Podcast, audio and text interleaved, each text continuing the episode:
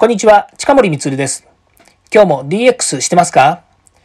デジタルトランスフォーメーションで変化をつけたいあなたにお届けする DX 推進ラジオです。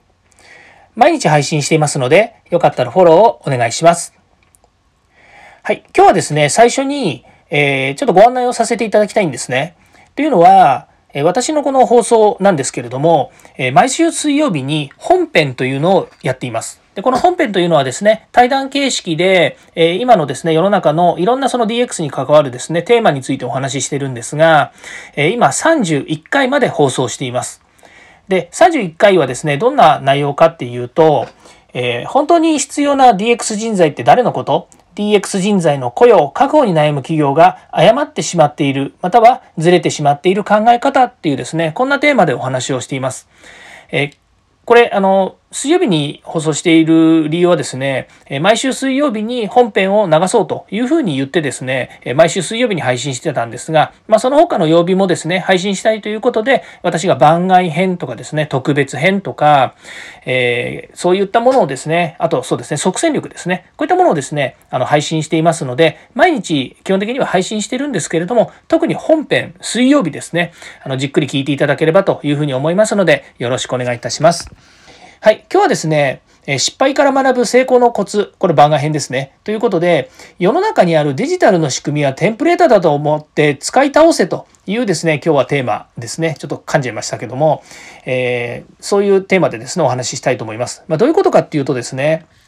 今、あの、今日もですね、クラブハウスの方でちょっと皆さんとディスカッションしてたんですけれども、結構ですね、その店舗ごとですね、例えばその飲食店とか、それから人的サービス業とかっていうとですね、もういろんなこう手間暇かかることとかですね、それからお店ごとにですね、まあ、家族経営でやってたりとか、それから小規模なあの人員でですね、回してたりとかって結構あるんですよね。で、そういうとこっていうのは、例えばデジタルを導入するとか、そういうことってね、なかなかしにくい。つまり、人がなんとか解決する、もうね、あの人が何とか解決するか、運用でカバーするって言った方がいいんですけれども、まあ、そういったものが主になっている人的なサービス業ですと、本当にですね、もうデジタルとかやりたいんだけどもできないよとかね、あのもうとにかくデジタルはとにかく専門家にも任せるから丸投げしちゃえとかですね、結構あると思うんですよね。で、それはそれでも構わないんですけれども、もうですね、世の中にあるこの仕組みっていうもの、デジタルの仕組みとかはですね、もうテンプレートだと、テンプレートだと思って使ってほしいんですよね。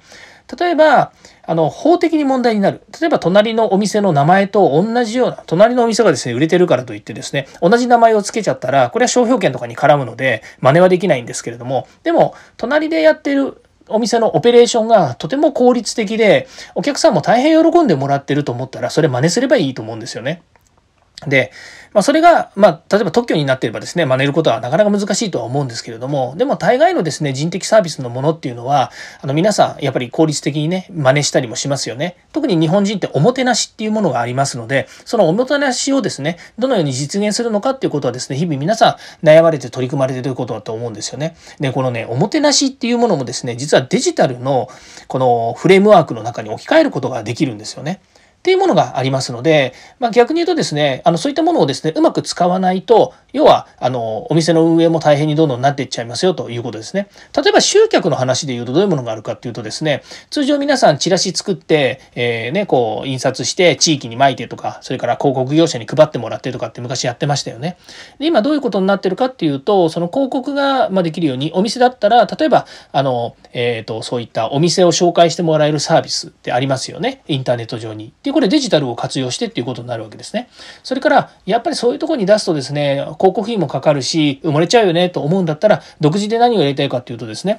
SNS を使って、こう、マーケティングをしたりとかっていうことをするわけですね。例えば、インスタグラムですとか、えー、ツイッターっていうのは、それこそたくさんの人がやってますよね。ツイッター今、ね、何万人 ?6000 万人ぐらいやってたんでしたっけ？から、インスタグラムも若い人中心に4000万人ぐらいの人たちがアカウントを日本国内でですよ、持っています。で私がね、やってる Facebook とかっていうのが中心ですけど、それで2000万人ぐらいとかって言って、それでもまあ、あの、規模的にはでかいんですよね。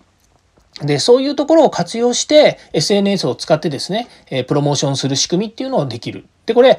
例えばですね、経営者の人が自らやるっていうのはもちろんあります。今の若い人たちって結構ね、そういう SNS でいろんなものをシェアしたりとかですね、それからテキスト書いたりとか、それからコメントつけてね、こう、えっ、ー、と、あの、シェアする仕組みとかね、このだ、あの、すんごい長けてるので、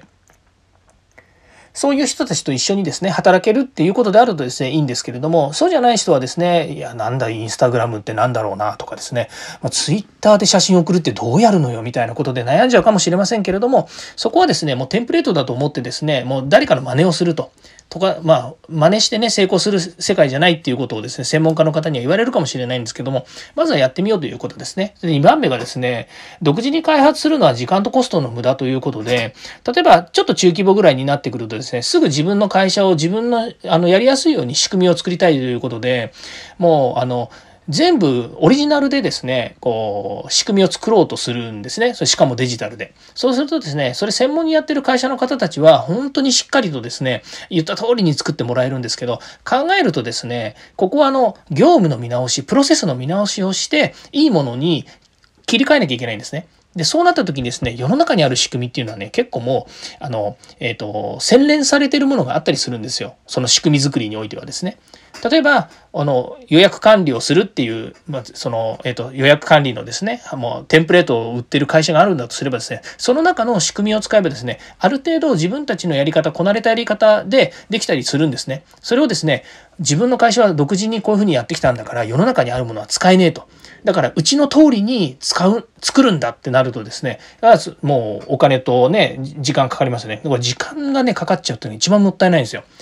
企画して、作って、リリースして、で、もう一回手直しして、なんつってね、半年もかかってたら、本当嫌になっちゃいますからね。ですから、世の中にある SARS と言われてるですね、ソフトウェアアズアサービス。まあ、最近ですとサブスクリプションっていう言い方で、毎月定額のお金を払えばですね、使えるようないいサービスいっぱいありますので、そういったものをですね、どんどん活用しようということなんですね。で、3番目がですね、もうデジタルは手段なので取り替えが可能だということなんですね。で、大体ですね、初月無料とかって結構あります。ですから、最初の月、ちょっとやってみてですね、ああ、これもう使いにくいなとか、これはうちに合わねえやと思ったらですね、もう変えちゃうと。5章大事にですね、一生使うつもりで契約しましたっていう保険とは違うんで、の、そのデジタルの仕組み、サービス、えこういったものはですね、取り替えがどんどん可能です。ですから、いいものがあるんだったら、どんどんいいものに変えていくということですね。まあ、ただですね、初期設定っていうのがありまして、結構ね、手間だったりとか、あのね、苦手な人もいるんですよね、こうデジタルっていうのにですね。ですから、まあ、そういった、そういうところはですね、もう本当、その、えー、それを使う人たちの問題なので、ちょっと置いとくとですね、手段としてのデジタルはですね、取り替えが可能なので、何も、あのね、あの、せっかくね、そのコンサルタントの人がおすすめしてくれたからそれを一生使い続けなくちゃいけないとかってそういうことはありませんので、あの、どんどんどんどん取り替えてでもいいですから、いいものにね、バージョンアップをしていく、いいものを使っていくということが大切なんですね。はい。えっ、と、今回はですね、失敗から学ぶ成功のコツということでですね、え世の中にあるデジタルの仕組みはテンプレートだと思って使えということをですね、お話しさせていただきました。まあ、このことについてはですね、あの、まあ、そんなね、あの、世の中の仕組みいろいろあるんだけども、そもそもその仕組み仕組みがどこにあるのかわかんないんだよということもおっしゃるかもしれません。っていう方はいればですね、まあ、私もツイッターにでもですね、DM でちょっと聞いてもらってもいいですし、それから、あの、地域の方々においてはですね、えー、地域で、えー、そういった窓口を持ってる方、例えばデジタル応援隊とかですね、あの、いろんな地区で持ってます。から、中小企業診断士の人が近くにいればですね、その中でデジタルの強い人っていうのもいっぱいいます。まあ、そういう人にですね、聞いて、あの、まあ、最適なサービス、自分たちが望むもので、えー、まあ、一番ね、お金のこともあるでしょうから、そんなに費用がね、あの、多大にかからないようなサービスっていうものを紹介してもらってですね、まずを使ってみるということが大切だと思います。ただし、あれもこれもあれもこれもやってもですね、まあ、時間と労力ばっかりかかっちゃいますので、まずは自分たちがやりたいことっていうのを見定めてですね、デジタルを活用していくということが大切だと思います。まずはですね、本当、あの DX 推進していくっていうのはとても大切なんですけども、まずはですね、デジタルをやってないというですね、中小企業のサービス業さん、人的サービス業のところではですね、特にあのデジタルをまずどんどん活用していこうということでですね、あの皆さん意識合わせしていっていただければいいんじゃないかなというふうに思います。えー、今日もですね、ちょっと3倍速で喋っちゃいましたので、ちょっと早口になってしまいましたけども、ここまで聞いていただきましてありがとうございました。また次回もですね、D が、えー、詰まっちゃいました。DX に役立つ話題を提供していきます。よかったらいいねやフォロー、コメントをお願いいたします。近森光でした。ではまた。